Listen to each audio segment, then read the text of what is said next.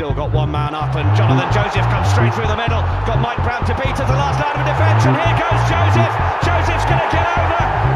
Watson goes on the outside. Oh, Watson goes magnificently on the outside. Hello and welcome to the Bath Rugby Plug, the rugby podcast by the fans for the fans, plugging the boys in blue, black, and white. My name is Gabriel, and I'm joined as ever by my good friends and fellow Bath fans, Tom and Charlie. Charlie, two wins from two now. Um, your, your, your curse has been lifted, it would appear. Yeah, I know. You'll be begging me to come back if I ever leave, Gabriel. uh, wasn't it wasn't it wasn't pretty, but it, it was beautiful. Just put it that way. and Tom, nice to see you again. How are you? Good to be back with you, boys. Yeah, and how often do we celebrate a last minute victory uh, from behind? Often the other way around. So nice to be on the on the winning side of things. Yeah, and uh, a little peek behind the curtain. Last weekend, um, I didn't get many Valentine's Day cards, but my weekend was filled with cards this weekend, lads. Um, yeah, obviously the, the weekend was littered with them. But Tom, two red cards in the Bath game really kind of, um, I guess, shaped the, the course of the game in the end. It did really, but I mean, I think we we played our worst rugby really in the aftermath of that that that first red card for um, Gloucester prop uh, Rapava Ruskin. Um, I don't know if we want to go into the the the red cards themselves. Um, for me, there was there's there's no real debate on on either of them. But I think, as we often see with with uh, red cards, that first half, um, that first half sending off really galvanised Gloucester, um, and they made it life really tough for us um, in in in that first half. Well, yeah, let, us get into the specifics of the game in, in, in a minute, uh, Tom. But I'll just come to you, Charlie, with maybe just like a quick kind of 10 second overview of, of how you left the game. Um, a win, but but 16 14 against a team with 17 with 14 men for almost 70 minutes, as Tom says. What were your overriding emotions immediately afterwards? Oh, well, it was relief, to be honest. I thought. Uh, I mean, I was I was punching the air. I was doing a Stuart Hooper. I was buzzing for that win. I mean, that's the thing. Look, it wasn't ugly, but one of the defining features of uh, well, often you can say a defining feature of a good team is winning when you play badly, and we won when we played pretty badly, I think. And uh, doesn't that doesn't mean to say that we are a very good team because I don't think we're quite there yet. But the pieces the pieces are there, and we've shown we can do it. And I, I just it is so important to get a win and to get two on the bounce back to back is is mm. huge because otherwise we just fall back, you know, down into the doldrums, and it, it, that that win against Sale was just a flash in the pan. But mm-hmm. uh, I mean, I've won. I, I, don't necessarily think that the game was actually defined by the red cards. Um, mm. We can get into that in a minute, but I don't think it was. I don't actually think they had uh, the effect you would expect from a red card uh, on the game. But I guess we'll get we'll get into that. Mm. So I'll, I'll, I'll bite my tongue for a second. Yeah, no, yeah. Let, us kind of um, get into get into the well. Just before we do, actually, Tom, I think you're right, Charlie, when you say that was a kind of big result in terms of when you look at the table, and it's pulled us a little bit further clear of Gloucester and of Worcester. But Tom, how big would that win have felt? Even more big if the news of the previous week of relegation being scrapped hadn't been been announced. That would have been a, a monumental win for Bath, and I think a, a huge blow for for Gloucester. Yeah, that, that, that, was my immediate reaction to it. I mean, clearly, I was I was really happy to to to get the result. Uh, maybe not quite as happy as, as Stuart Hooper or, or Tom Dunn, who were letting out some um, pretty terrifying roars at the at the final whistle.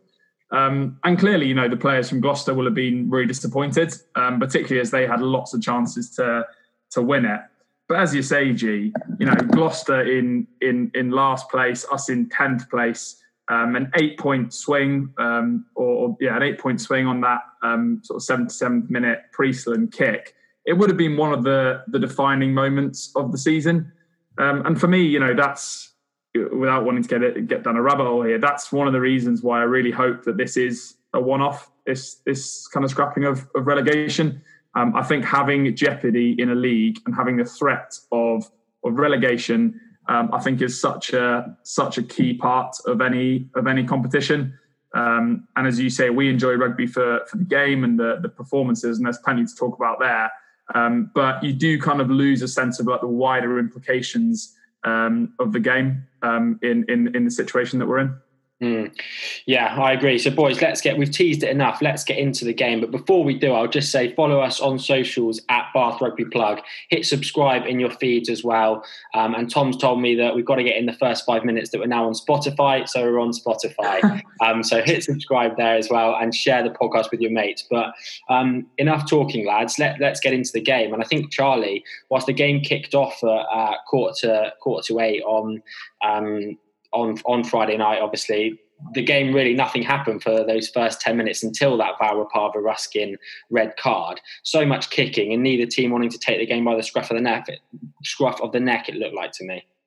Yeah, it's odd because normally we come out of the blocks firing, and we, you know, for the first two or three minutes we're we're we're unplayable, and then that seems to be all that all that we've got to bring to the party. But no, we uh, yeah a bit quiet, and then yeah, it, it kicked off with with Val Rapava Ruskin sort of leading leading arm and you know sort of swinging elbow up into uh, Josh Bayliss's chin. Um, ended up, you know, I, I think it was yeah the, the right call was made um, and he was he was sent from the field. And I mean, initially I thought it was quite. I mean, I you, you immediately when there's an early red card, you think, ah, oh, well, we got to win this um, because read pieces. Which, uh, and as Tom sort of mentioned earlier, it did sort of galvanise Gloucester. Although I, this is a sort of situation where I thought we massively were missing someone like Josh McNally because we seem to just fall completely into Gloucester's hands. Like they decided to take back off. Um, they took off uh, Tom Seabrook, uh, who was playing 12, and I thought that that was going to be a terrible decision um, because it just means that there's so much space out wide.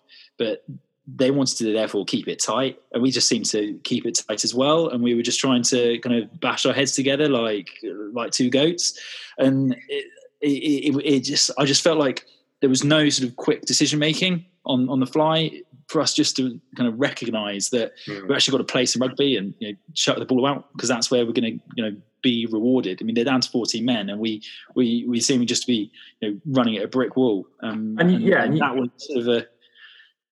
Go on, Tom. You hear you hear so much, don't you, from Stuart Hooper and the players? Like you know, stick to our systems and um, stick to the, the the game plan we've got in place. And clearly, the game plan was to try and you know beat them up, um, as we often do, to basically just win an arm wrestle um, and, and not let their dangerous backs um, get the ball. Um, but I feel like, I don't know, I think this is maybe a theme that we've seen from Bath. We just weren't um, able to to adapt to the situation. Like that's what I mean, yeah. Taking off the, their inside centre, um, that surely that means that in most situations, there's new front row on as well. So it's front row for inside centre. In most situations, we're going to have a man advantage, and we're it should be a case of relatively simple hands, and we get the overlap into you know the hands of, of Will Muir or um, Tom de Glanville or, or whoever. And it took us until the 39th minute with a penalty advantage, and we only really went for this because we had a penalty advantage and it's kind of a throwaway play. It took until that point until we had our first proper attack out wide and all it was was a say, case of you know some, some admittedly really nice but simple hands from uh, Priestland, Matavesi, and then Jonathan Joseph on the inside, straight through, and it's it's it's a it's a two on one with the fullback under the posts, and I don't see how I don't understand why Bath players with, with the experience they've got, Ben Spencer, Rhys Priestland, halfbacks with their experience can't head look up and say, right, let's change our game plan slightly to reflect what Gloucester have done um, because I think that would, would have made our lives so much easier. And a couple of quick tries out wide would have kind of stopped Gloucester's uh, Gloucester dead in their tracks. Mm. And, it would have made Gloucester have to have to play a lot more rugby as well. If we got ahead to, to kind of a lead, then they'd have to kind of alter their game plan with a back off the field. And I think you're right. But I do think we kind of weren't helped by the fact we barely had the ball in that kind of in the ensuing minutes from the 10 minutes until the 39 minutes, we barely had the ball. And I just think we, we, we kicked it away a lot and we kicked it away pretty poorly. And our, our discipline was poor. I think we conceded four, yeah. the, the, next four penalties after the Val Rapava Ruskin red card. And our set piece as well, like all things that, that if you don't get your discipline, your set piece and your kicking game right, you're just not going to get any ball. And I think we lost two lineouts in that, in that kind of period, and with the scrum was kind of backpedaling.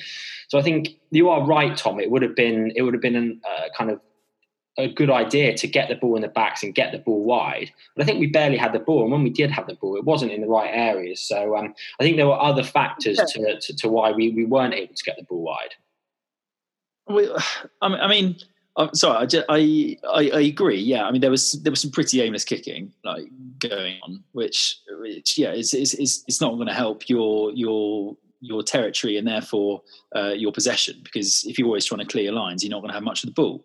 Um, but at the same time, when one of well, there was this moment that stood out for me. It was maybe maybe on like the thirtieth minute, and we had a line out, and uh, kind of again line out is sort of your, your best attacking ball, sort of you know just outside of the of the Gloucester twenty two.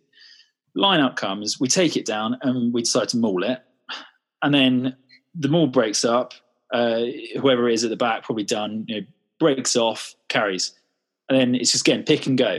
And again, pick and go. There was about four phases, and then we got turned over. And I was thinking, we haven't even tried. I mean, Priestland hasn't even touched the ball. No one touched the ball. A back didn't even touch the ball, and this was off our sort of first real attacking position. And and we've mentioned that there's that they're down to 14 men, mm. man down backs. Like it, it, it, it was quite frustrating because I mean, all of us sort of watching the game recognised that you're gonna you've got to attack wide to get I mean to, to, make the most of this to make, to make the most of the situation. I just felt like no one was sort of standing up in a bar shirt and grabbing everyone else by the scruff of the neck or saying, "Look, this clearly isn't working. We're just bashing our heads against the wall. Let's let's let's try something else." There seemed to be it's it's sort of it's plan A or we throw our toys out the pram. Yeah, and there was there was like there were loads of opportunities, weren't there? Like, yeah. the one that stuck in my mind, I, I jotted it down, which um, you know means it must have been a kind of notable event in my mind. Uh, how often I take notes, but the um, I think it was 34 minutes, and we had a scrum on the five meter line, our ball towards the left hand touch line. Um, and you know, scrum is perfect opportunity in this instance. All eight, all eight of their forwards are sucked in. That should be, um, you know, simple two on one. Find the find the extra man. Try time. Like it, it should be so straightforward. Um, and we just weren't, you know, I think the ball became kind of like stuck in the middle of the scrum. We're about to kind of get a little bit of dominance and get over the top of the ball, and um, Faletau just stuck his hand in and just kind of pulled the pulled the ball back right in front of the referee. And you just think, Jesus, like this guy is he had a quality game. I'm not that was that he was great. He had a great game, but that was that. You just think, Jesus, like that is an open goal. Uh, that's about as an open goal as you get in rugby, and um, we're we're able to to convert. And yeah we're being down and dumped because because we got the win and we went into half time up. Um, but yeah i think the way we reacted to that that red card um, and kind of the fact we were so set in our ways as you were saying charlie i think that's got to be a cause for concern. Yeah, and Hooper's explanation or, or, reasoning behind it was he almost was suggesting that the players were confused that uh, a, forward had been sent off but then they took because they took a back on to bring a forward off to bring another forward on the prop. It was almost suggesting in his post-match interview that that kind of threw them off. It's like you are right, guys, when you say that that that, that just needs kind of like some clear leadership and just some, someone just to react on the fly. I think we see often with with England when they play is that as soon as something kind of goes off script, that's when the the players really struggle to react. And I think Bath, you guys are right. I think whilst the, the factors I was saying have a have a kind of um, a part to play, you are right. There were opportunities, and, and, we were showing no ambition to get the ball wide uh, until, as you say, Tom, the 39th minute when um, a, a, really nice carry from Josh Bayliss in, in the centre of the of the park, and then penalty advantage, and the ball goes wide. And yeah, some slick hands from from Matavesi JJ, and then to Glanville to to score in the corner. Charlie, a really a really nice try, and kind of the only almost the only memorable moment from from that first half, apart from the the, the Val Rapava Ruskin red card. Yeah, it was a, it was a fantastic try. I mean, uh, broken field, as you say. I mean, of course, it wasn't coming from set piece, but um, uh, the broken field running was yeah, it was it was brilliant. And again, I mean, there were definitely like some positives uh, like to come out of the game. I mean, Will Muir, what what a player that guy looks. I mean, obviously he's he's played in the international sevens. Um, and you know, you think more more of a reason to get the ball to him because he's used to having a bit more space in the field. But you know, he he looks incredible with his big striding run, um, uh, and otherwise, um, yeah. I mean, the, the, hands from JJ it was beautiful when he mm. sort of flicked it back inside uh, to the Glanville, and then yeah, it was it was yeah, it was just great. Um, a great assistant with two and one there to finish it off, and uh, yeah, Faletau we've mentioned had another. Yeah, had a you know on the whole very very good game. And yeah. again, it's like again, it's like it feels like. Sorry, G. I'll, I'll just quickly. Again, it feels like roles reversed. We said this last week. Like, how many times have we worked so hard in the first half, only to concede just before the break, and for that momentum shift to to to, to happen? And it was the opposite. You know, if you're if you're a Gloucester player going into going to half time there, like you are really demoralised. You worked really hard to get six 0 up. You've battled for 31 minutes with without your your loose head prop um, or your inside centre and then suddenly one sort of break of play, and in ten seconds you're you're you're behind. Um, so I think that's another um, a positive thing we can take. We um, we've we've we've and we saw it towards the end of the game. Like we we are, I think, managing games a little bit better, um, and we we we have less of a tendency to to concede or to be on the back foot um, in kind of those momentum swing moments. Mm. Yeah, and I think last week against Sale as well, we scored two of our tries in, in the, the final 10 yeah, minutes of that, exactly. that, first half. So, yeah, those championship minutes kind of at the end of both halves, I think, I don't know whether it's more by, by luck or it is actually they're starting to manage the games better, but over the past two weeks, they have been important. You mentioned Will Muir then, and oh, I can't actually remember who it was. Someone on, on, so, on Twitter got in touch with us to say that he runs exactly like uh, Phoebe or Friends. Um, so, yeah, the, the, the, the um, the, the, the comparison is amazing when she's when Phoebe's running the park. If you're a big Friends fan, I'm sure you'll know exactly who it is. Uh, which part I mean, sorry, um, I can't actually find the guy's name, but yeah, look out for that one next time you see Will Muir uh, in action. Tom, I don't think we can have any complaints about the the well. I don't think Gloucester can have any complaints about the Val Rapava Ruskin red card with his arm clearly away from his body, striking the, the, the face, the chin of Josh Bayliss. And Bath fans really can't have too many complaints about the one that Mike Williams got on, on, on 51 minutes. I think if he hadn't got one, Tian Schoeman might have had his, his, his evening for So they could have yeah. double. It could have been probably what would be the first first double double red card. yeah, I think like that, that, that in a nutshell is exactly what um, you know World Rugby are trying to uh, trying to iron out. I mean, I have I have a little bit of sympathy for Mark Williams in that he always tries to hit, he always tries to whack people as hard as he can, and because Schoeman comes in at the same time, the tackle area is very very congested, so it's not easy for him to him to wrap his arm. But the thing that he can control in that instance is is his height. Height, yeah and he, he, is way too high, and, and and that's never been allowed. Like people coming out and saying, you know, um, behaviors need to change and and all that kind of thing. I just like th- that that has never been allowed to tackle someone at that height directly to to the head. So um, it's it, yeah, it, it, it, was you know I think uh, obviously evened it up a little bit, um, but also I think looking forwards, it's a concern because um, obviously filling in at second row, Josh Bayliss, as we'll come on to, who will be losing as well. So it leaves us even shorter um, in in in that department. I was going to say, Charlie, if you're walking the dog near the uh, near um, odd down again, maybe you should pop in and see if you can get up in the line out. yeah, it's uh, yeah, definitely my uh, my height. Uh, obviously, all all six foot seven of me. Yeah. yeah. Um, no, I mean, yeah, I, I, don't think you can really complain about the red cards. Um, uh, I mean, I, was relieved that it was it was only it was only one of them because um, yeah, you, you, probably could have played Russian roulette with either one of those two. Um, it's like it's like in The Apprentice when when Lord Sugar used to drop a double firing out of nowhere. Um, Stuart Barnes just drops a double red card on us out of nowhere. Um, yeah, I think Schoeman was. Yeah, how that would have turned the tables. but no, uh, one thing very odd, yeah, is so. Uh, what's his, what's his name? Uh, Moyle. Get he was he was the one who who hmm. received the high tackle. He gets hit in the head, but then he's not. He doesn't have to go off for an HIA. I don't really understand it. If somebody's if someone's hit in the head for which is a red card offence, which means it direct to the head with force, as they say.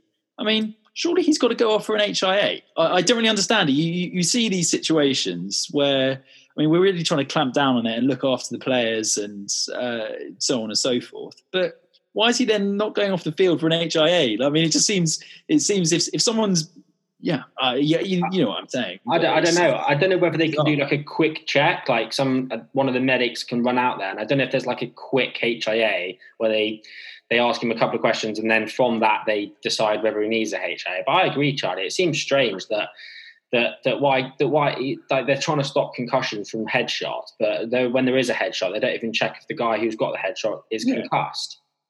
Yeah, I mean, if that's not if that's not HIA, uh, if that doesn't deserve an HIA, then what is happening in these uh, rucks and how hard are these guys getting hit um, that going off HIA so regularly? It seems like you know, um, kind of misdirected if that if that is the case. But um, I was interested. I was interested, guys. I'll get your thoughts at half time. So a couple of substitutions. Um, one enforced by an HIA, actually Ben Spencer for for Chudley, who perhaps we can come on to, but um, Tian Schoeman on at fullback for um, for Tom de Glanville. Injured I think well. Injury. He, he, was. Oh, was that an injury? I missed that. Well, yeah. Because I was, I, I was, I was, um, I assumed when Schoeman came on, I thought potentially he'll go to ten and Priestland will go to um, to, to 15 as he's done before. So what we, I, I, guess, you know, we spoke about this a bit during the game, but what were your guys' initial impressions of that first 40 minutes of rugby from from Tian Schoeman?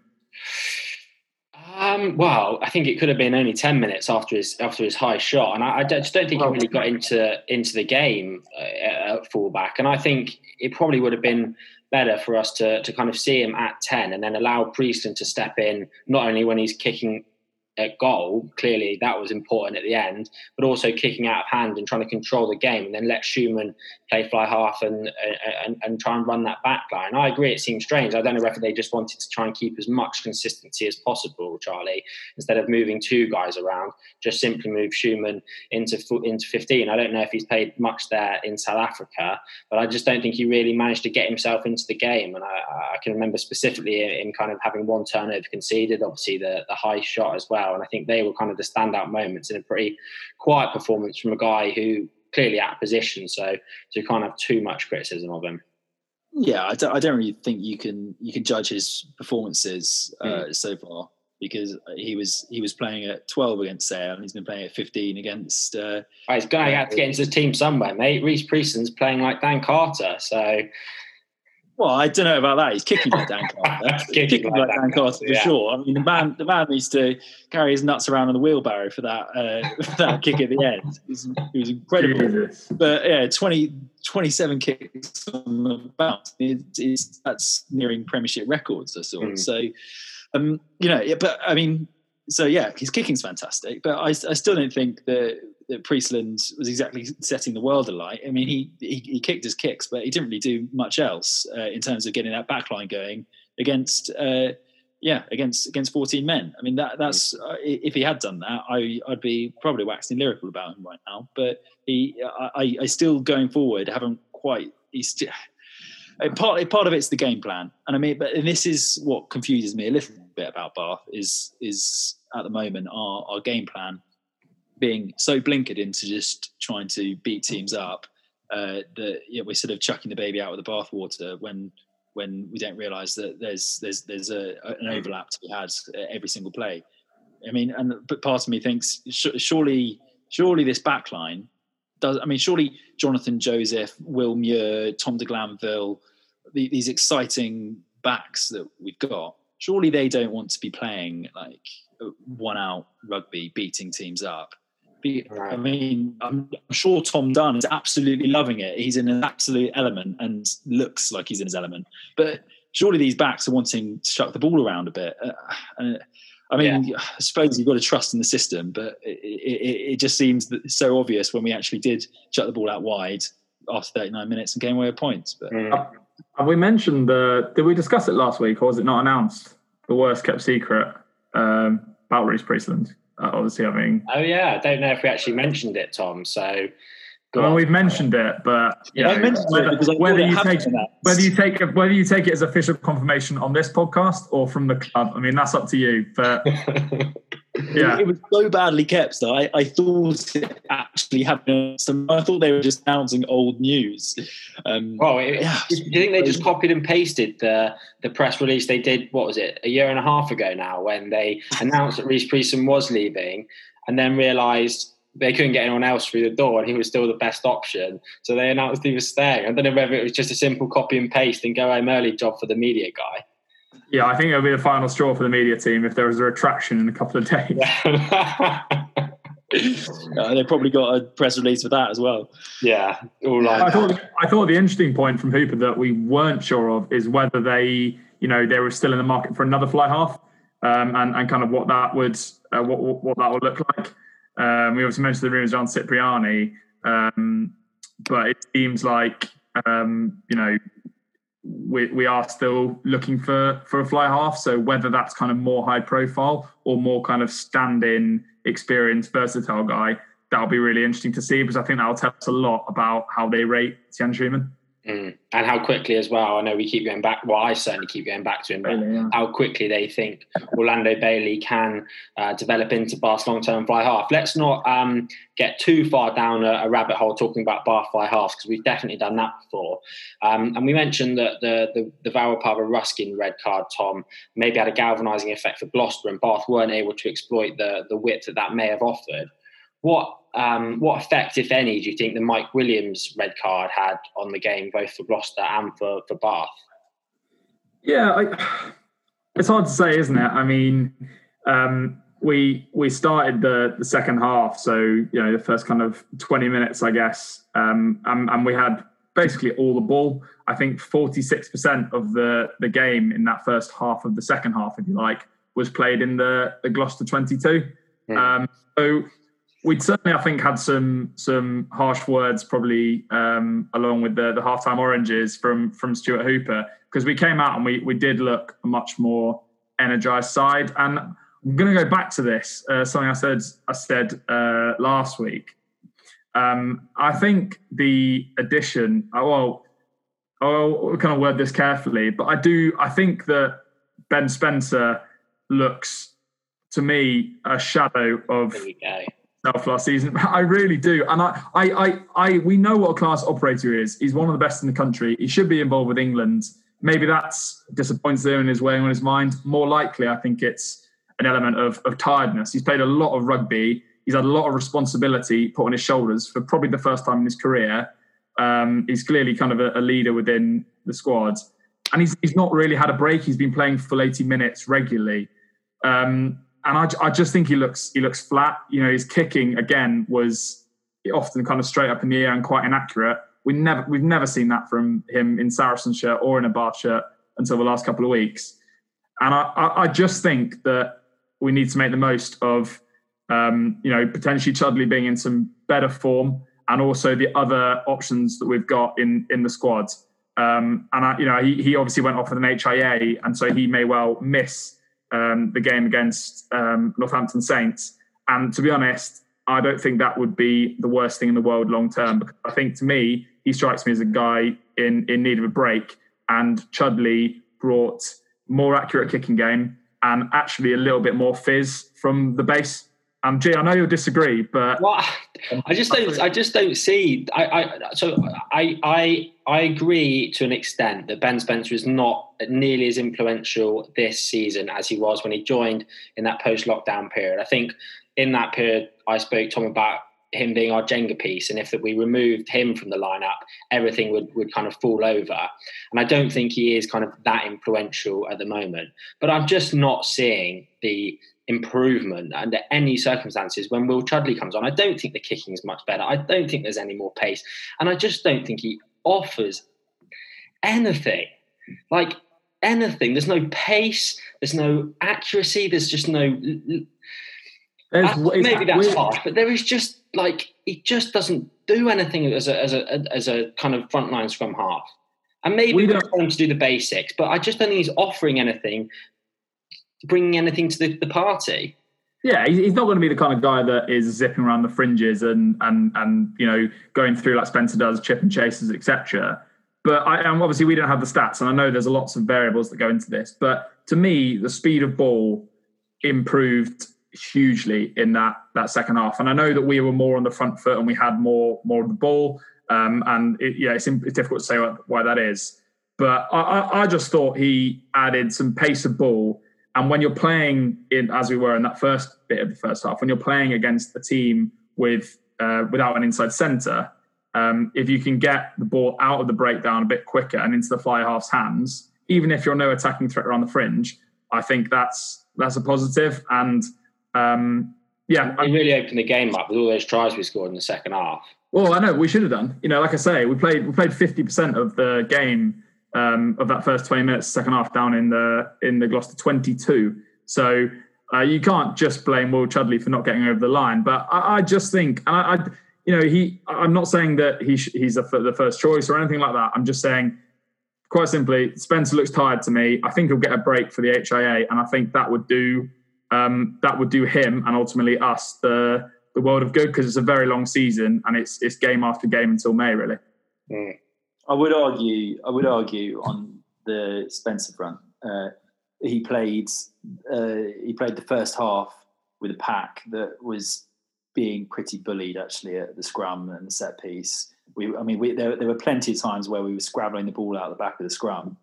Um, so, I mean, uh, you know, maybe needed a bit more front foot ball like we were getting at the end of last season. But yeah. again, I just think he's a guy who's probably had his confidence knocked quite badly over over the last couple of months after mm. being in such flying form.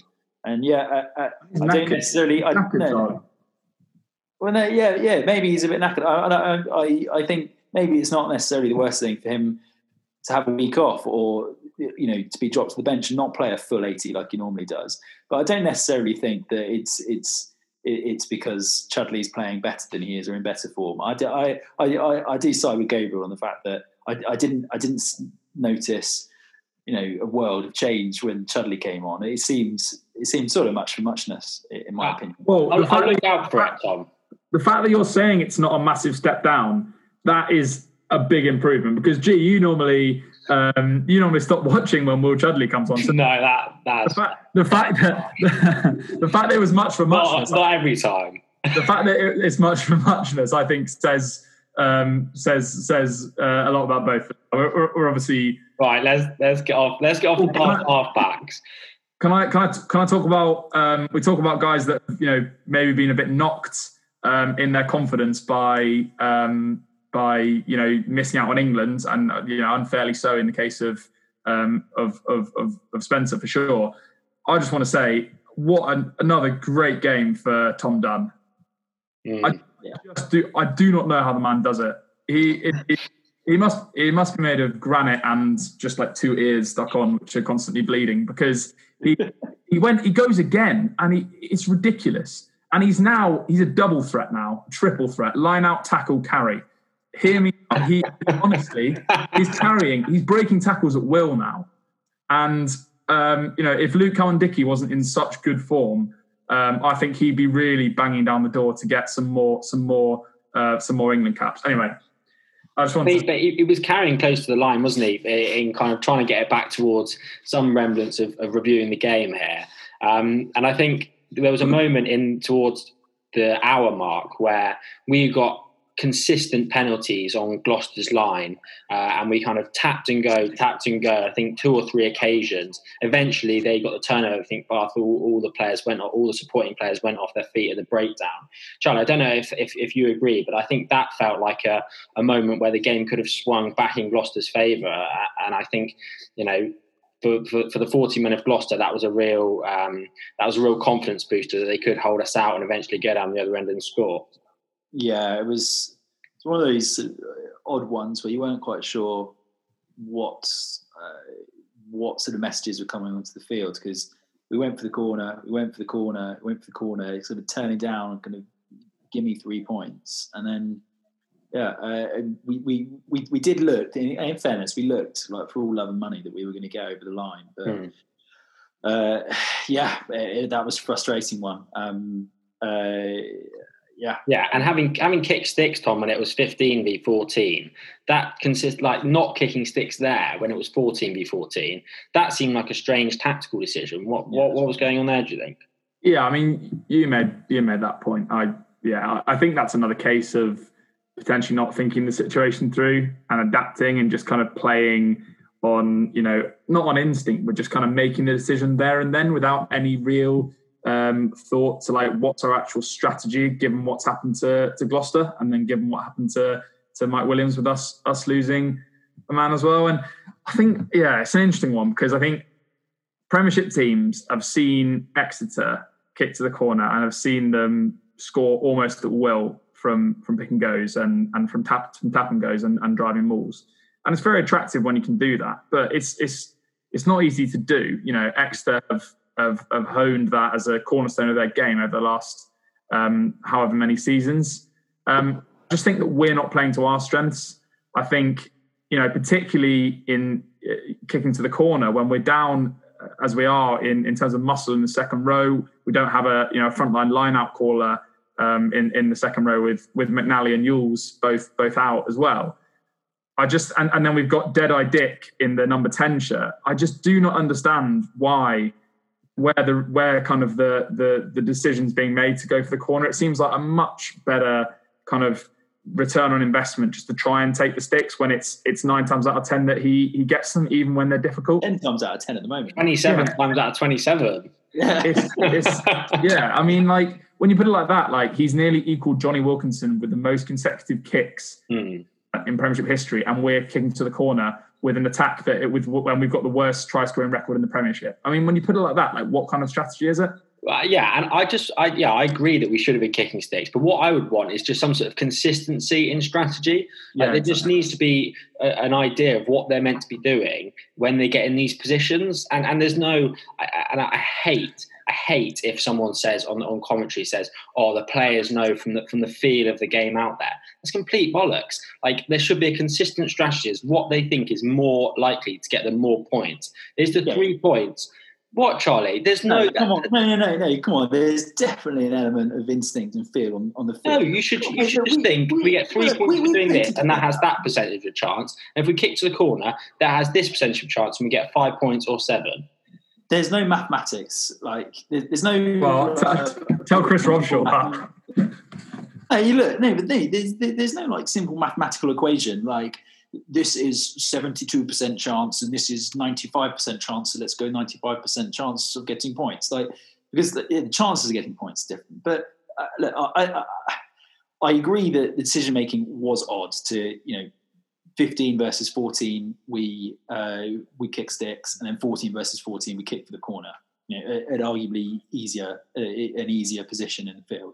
But to say that there's there's no feeling on the on, on the pitch, there completely is. In, in, in rugby, there completely is. In this game, I think the feeling was we're not really getting uh, we're not really getting the massive upper hand. But if you're dominating a team up front, Oh yeah, the corner. Like if, if you're playing rugby and, and there's there's a feeling on the pitch that you think, oh, we're absolutely having them at every maul here. Yeah, you kick for the corner because you're having them in the maul. Yeah, if you're having them in the maul, if you're having them in the maul, you are. But I think that's different from kind of having like a like oh we feel like we can do this over when we hadn't when we hadn't done that once over the whole game. I just think there needs to be some sort of clear strategy, and obviously that can change if you do. Sure, yeah. Got, yeah, in, in this instance, yeah, I, I, in this instance, yeah, I, I don't think I wasn't getting the feeling. Maybe there's a feeling on the pitch, but I, I don't necessarily. I don't think there would have been.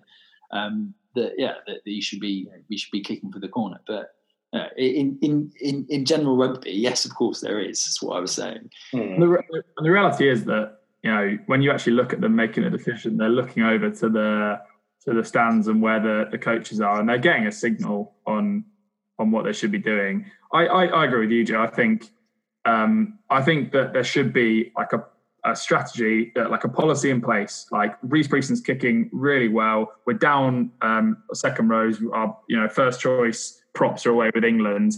The the status quo should be kick sticks, unless there are a certain set of circumstances going on. E.g., we've got a couple of men up e.g., we're dominating them in the maul or in the scrum, or if we need to get the four try bonus points, something like that. But I don't understand the kicking for the corner in the first half because there wasn't anything mm. that he um, uh, would have suggested that we should have changed from that policy. And it's something that we've we, we've kicked sticks like for most of the season. We've taken that option. So I don't understand why um, why why why why we changed really. And especially as they as they weren't missing that man in in, in the forwards, which even with the red card, but as you said, Charlie, they took off the the centre Seabrook. Um, kind of let's try and wrap this this this game up as best we can, then, boys. So um, some terrible defending before we get to the, the, the brilliant Rhys kick. Some some terrible defending to talk about, Charlie. Like I'm no defensive genius, but um, uh, but giving Louis Rees Zammit kind of as much time in the world as he wants to, to get to the outside, get to the corner, and give a simple two on one. I don't know. It doesn't feel like the best thing to do, especially given kind of how well he's been playing recently. I don't know. Is that is that going out on a limb? Probably not. I think I think you, you you're safe enough on that one, Gabe. But yeah, uh, it's just he seemed to have all the time in the world. Whether that was just him, uh, it just but it did seem a bit like there was sort of yeah, no one's chased up and put the pressure on him when uh, uh, when JJ slapped that ball down. But perhaps they were thinking, well, JJ's slapped that ball down. It's definitely going off the field. If we if we don't allow them to score, they're giving a penalty try, and and they, they, they don't have to kick from the corner because thank God he missed that kick because otherwise we would have been playing a slightly different game. Uh, also, uh, we've worked out the, the, the defensive strategy of, of, of, of, Neil Hatley, if we, or whoever is the defensive coach. Let them score in the corner. That's what we're going with to, to take the lead. Let yeah, you'd look at you'd look at our defence. You'd look at our defense sometimes this season, and you'd think that that was it. yeah. Um, exactly, but it's uh, yeah, it, it, it, was it was it was pretty poor um, defence in that instance. Yeah, but uh, more you know, more double jeopardy for, for JJ then to to pick up the yellow card. Um, but then, Tom, the kind of the moment of the weekend for, for a Bath rugby fan. What were your confidence levels when you saw where that uh, where that Priestland kick was going to be from, and also the the strength of the wind, which blew away the the Billy Twelvetrees previous conversion? How how confident were you when when that penalty was awarded? Well, uh, you've you've watched rugby with me hundreds of times, and you know that particularly when it comes to Bath, I'm um, I'm always about as pessimistic and have as I, have got as low expectations as I can possibly have. But I just felt that you know he's so ice cool in those situations. It took me back to that Ospreys, uh, the Scarlets, sorry, away win when we beat the Parc y Scarlets, and he just kicked like six penalties in the in the rain, um, and and we we just we just scraped that win there. If there is, you know, he there's one man on the planet potentially who you pick to do that, it would be Rhys Priestland. Um, so yeah, I, I, was I was actually I was actually strangely strangely confident. Um, and yeah, I think you know what I what really warmed my heart was the reaction of some of the some of the players a couple of minutes later. Um, you know, that it clearly even with without you know relegation as we've said, it clearly meant a hell of a lot getting that ugly win and grinding it out. Um, I think if, if he'd missed that, or if that try had been, you know, the, the final word from Lewis Ludlow, um, like it, it's crazy in, in in a game like that and in sport how um, how much on a fine edge um, kind of emotions of, of elation and complete disappointment can be. Yeah, honestly, yeah. I, I was I was so shocked. I've said it. Man needs to carry his nuts around in a wheelbarrow because to kick well, kick that that far in those conditions. Who was it on Twitter as well? One of you two. You got a bit carried away and said, "Give him a ten year contract." yeah, no, that was me. Yeah, well, I thought we, we, could go back on not on letting him go again. Um, this is I saw This is one of the I think most interesting tweets I, tweets I saw about this game um, from from Jim Whittington that I thought I think sums up sums it up really well. Um, after that Rhys Priestland kick, and he says a strange juxt- juxtaposition. Without Rhys's kicks, we would be in a hole. With Rees, we can't get the ball moving through the backs. Mm. it's just such a it, it's is I think it's spot on, and it's such a strange, um, strange situation. And and Priestland brings his benefits, um, but you know, um, I'd go back to a Stephen Donald or a Butch James in a heartbeat. Mm. And I think yeah, that's been. Sorry, Charlie, go on. No, no, no, no. I mean, I was all I was going to say is, yeah, that's uh, looking back on the game as a whole. Obviously, there were plenty. I mean, there, there were plenty of negatives to take, but I mean, the biggest positive that outshines it all, I think, is the fact we got the win and mm. just having having that feeling after a game, it, it almost makes it all, all all a bit sweeter when it's when it's so tight and stolen at the death, like like, like we did mm. then. Yeah, um, and I think just just on that on that Rhys point, Tom, I think that's where Tian really does. There's pressure on him to really get this backline firing because if he doesn't, then it'd be so easy just to go back to to, to, to Priestland and rely on that consistency of, of kicking in tactical game. Um, but yeah, I agree with you, Charlie. I think great to get the win, but a pretty dire performance, particularly you know Gloucester, the worst team in the league, um, and and at home off a win against Sale and to just scrape through with a penalty right at the end, having played against 14 men for 70 minutes.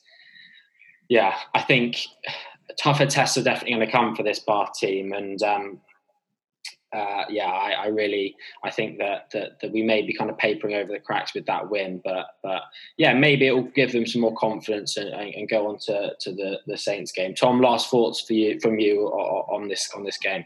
I just think, yeah, I, I saw a, fair bit again on on social media of people, you know, criticizing some of the reaction of of you know Hooper. He was he was clearly really elated as some of the players, and kind of saying, how can you celebrate when when we played that badly? And we did play badly, but how many times have we played well and just lost? And people have said, oh, performance doesn't matter. It's ultimately the the results that that you know um, push you up the table and, and, and determine how good a season you have. So I think sometimes I do have sympathy for for Hooper and like because um, uh, they can't really win um, in that respect. Um, and ultimately, as you said right at the start of the podcast, Charlie, good teams win ugly. And I'm not saying that either of those teams were were good, um, but I think you know six seven times out of ten we beat them more comfortably at the rec. Um, and sometimes you've just got to dig deep when you've got injuries and you've got guys missing and just scrape um, the win however you do it. Yeah, that looked like a Stuart Hooper there in a very nice red jacket. Looked like a man who who knew his, his job was starting to build under a bit of pressure, and that raw at the end was definitely one of relief from the big man. Um, you're right, Tom. I think a lot of injuries uh, throughout that game kind of maybe gone unnoticed. So we mentioned TG Tom de Glanville, we mentioned uh, Aguni, um, Spence, as you say, failed HIA. Mike Williams, uh, we anticipate will probably get three week ban for that. Um, and Bath's resources were depleted even further this week when it was announced that uh, Jamie Bhatti and Josh Bayliss, probably more surprisingly, uh, have been called up for Scotland. Um, now, I think Bayliss and Bhatti can both be released on Thursday, but clearly that will affect the preparation of the guys this week. Um, but firstly, Charlie, I think for Josh Bayliss, this is a, a, a reward for a, a, fine start to the season. Yeah, I mean he's been he's been fantastic, hasn't he? He's uh, he's looked yeah, a hell of a player. Um, he's been one of the standouts consistently. Uh, uh, in every game he's played this season, and yeah, uh, fully deserved from him to have a call up to Scotland squad. And you know, uh, he may not, you know, break straight into it uh, this week, but um, you know, it's uh, it's it's nice to get the recognition when uh, you're playing so well. Mm. Yeah, but then looking ahead, Tom, slightly to the, the the game against Northampton Saints on Sunday. I think we'll come on to Northampton Saints in a little minute, but um, the lack of second row for Bath and, and kind of who's available, whether we do go, we do have McNally available, or whether they do pick Elliot Stooke, who, who will be available for selection, but clearly um, is in the middle of uh, um, appearing in front of the court, and uh, he's got a lot of other things on his mind, clearly, uh, and we don't know what the club kind of wants to do in terms of internal punishment. So it'd be interesting to see, I think, Bath selection, particularly in that in that engine room. Yeah, I mean, we were we were down to our last couple with um, with Williams and, and Bayliss doing a stellar job filling in um, the last couple of weeks, um, and then we lose both of those guys for for the reasons you guys have mentioned. So we are now properly down to the um, you know the the last last reserves there. Um, you know, I think you know Elliot Stooke obviously available for for selection. I'd be surprised if he's rewarded with a start coming straight into the, the 15. We may see that he comes into the 23 as, as JJ did, but obviously there's there's more going on with the Stooke situation. So um, I'll be very interested to see how how Hooper plays that, and particularly if we get any um, any comment from Hooper on on the situation and how they're gonna gonna play it. the other guy, Charlie, who I know that you're a big big fan of, and who we know is close to coming back, is is Will Spencer. Um, I think, but but I think this weekend, by the sounds of it, maybe a little bit a little bit too soon. Obviously, he had a neck injury, so he, they won't be rushing him back. Yeah, it's one of those tricky ones. I mean, he he he's very close, but yeah, neck neck injuries are one. You can't, yeah. You don't want to. You don't want to. Tom, Ellis back though. Tom Ellis, yeah, yeah. So got Tom Ellis available, and, and maybe McNally, and then the, these young guys um, Staden and Staden, yeah. the other guy as well He's been on the bench a bit, Richards. I think maybe they maybe they get rewarded with a with a start. So um, yeah, it, it's going to be interesting to see the, the Bath team selection. Charlie, what have you made of, of Northampton Saints? I, I think it's weird, isn't it? Every time um, Bath seem to to have a, uh, a game the following week. The, the, the, team has played their best performance the week before. Northampton Saints go to Sandy Park. You know, I think Wasps beat Wasps beat Exeter, and then we played them. I think Quins beat Wasps, and then we played them. And now, again, it seems to have happened to Bath. What have you made of Northampton Saints yeah. so far this season?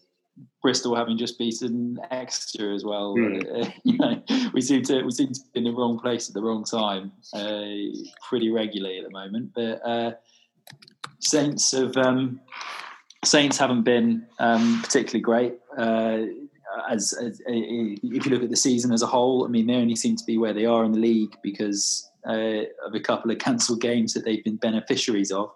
So, um, yeah, they obviously dug deep against Exeter. Beating Exeter any time during the season is a phenomenal uh, achievement at the moment. But uh, I, I, think Exeter proved they're actually a pretty beatable team uh, this this year. I mean, perhaps they they were on a bit of a come down after winning the double last year. I mean, where do you go from there? Having always been, I mean, always been the underdogs. They're they they now always got a target on their back. So, um, yeah, I, I, think it'll be a tricky one. Uh, I'm not quite sure what to expect from the game, but uh, it seems to be nature of the Premiership at the moment that uh, you can almost get your lucky eight ball out for for every fixture and uh, give it a shake and see what see what happens. Yeah, I think I think that's possibly a little bit harsh on on Saints. I mean, they had like like you say the cancelled games, and they had basically the whole of January um, and the last week of December without any rugby. Um, and I think like they've they've obviously come back well rested. And if you look at their their run of form, they beat Gloucester away, Wasps away, and then Exeter away in the Premiership um, in the last three weeks. So um, you know that's some some some fairly decent scalps. Um, and whilst every Bath player with a, a distant relative um, who's been north of the border has been called up, um, you know they've um, got, got some fairly. I mean, uh, uh, uh, Rory Hutchinson in particular, um, who wasn't selected for Scotland, he's been in the 12 shirt and kind of I think with a bit of a bit of a point to prove. He he's a brilliant player in, in my mind, and um, as I say, Northampton in general don't get particularly badly affected with with internationals. So um, yeah, it's it's a difficult one. I think they put they put in a pretty complete performance against against Exeter. They were they, they were very um, very physical. I've only watched the extended highlights, but they were very very physical. And you know when you look at the back row of Nick Isiekwe, Lewis Ludlam, and um, Shaun Adendorff, who's a South African guy who's come in, who's a um, who's been quite impressive it's a pretty chunky pack. And my concern um, is that with a scrum that's been been faltering a little bit, and without the the kind of muscle in the engine room that we've discussed, I feel like it it could be um, a fairly difficult um, afternoon if we try and muscle up. That said, I would say that you know we obviously do have uh, a nine day turnaround from Friday to Sunday, so it is kind of the maximum time to to recover and try and get in the best possible physical shape.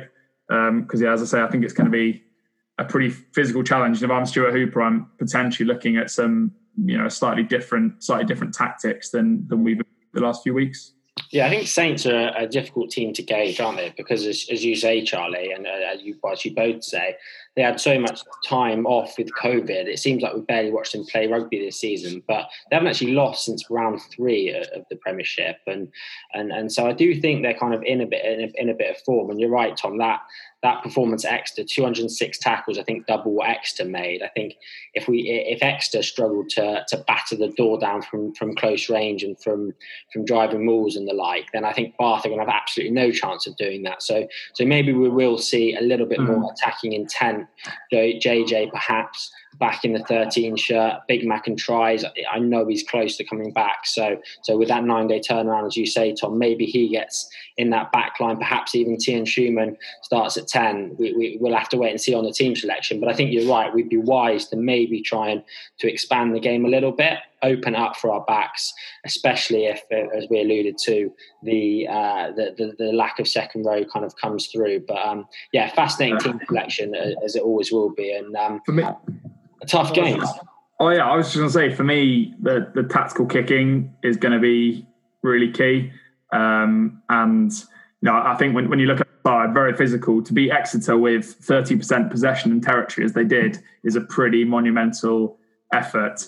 Um, but I think if I'm looking at the kind of the obvious weaknesses, is you know um, the, the P&O cruiser as we call him, um, Ravolo on one wing, and then Ahsee Tuala at fullback those are guys that are, are, pretty effective going forwards when a pack is rumbling, as their pack's got potential to do. If you can get the ball over their shoulder and get them going back with Will Muir galloping after them to to continue the horse metaphor, then I think that is that's the sort of um, that's the sort of tactic that I think we need to tweak um, for a side like Northampton um, because we need to do something that they're not expecting um, in, in some ways and kind of upset their their rhythm and their form a little bit. Mm. Yeah, tough game for sure. Charlie, kick us off then with a, a, a prediction um, for, for this one on Sunday.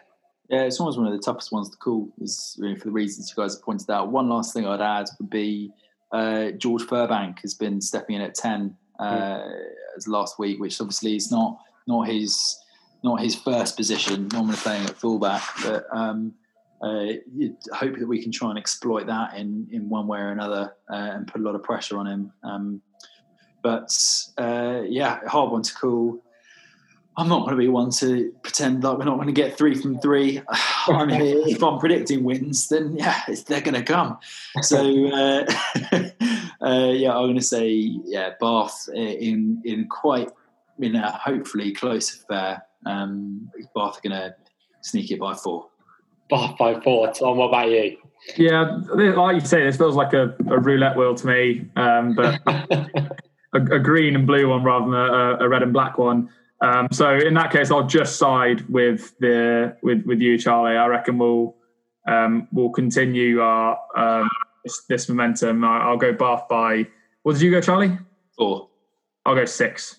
Okay, then. Well, I, I, might as well split a difference and go Bath by five. I think you're right. It seems like a difficult one to to call, but um, maybe we are building uh, a little bit of confidence. Uh, and maybe we can uh, go to Franklin's Gardens on Sunday and get a win. Um, thank you very much for for joining me again, boys. Thank you very much for listening. As I said at the start, please do get in touch with us across socials at Bath Rugby Plug. Uh, subscribe wherever you get your podcasts. Spread the word on everywhere where you can get a podcast now because we're on Spotify. Um, enjoy the uh, another fantastic weekend of rugby with the Six Nations back, Gallagher Premiership back as well, obviously. So enjoy the rugby and stick behind the boys through thick and thin.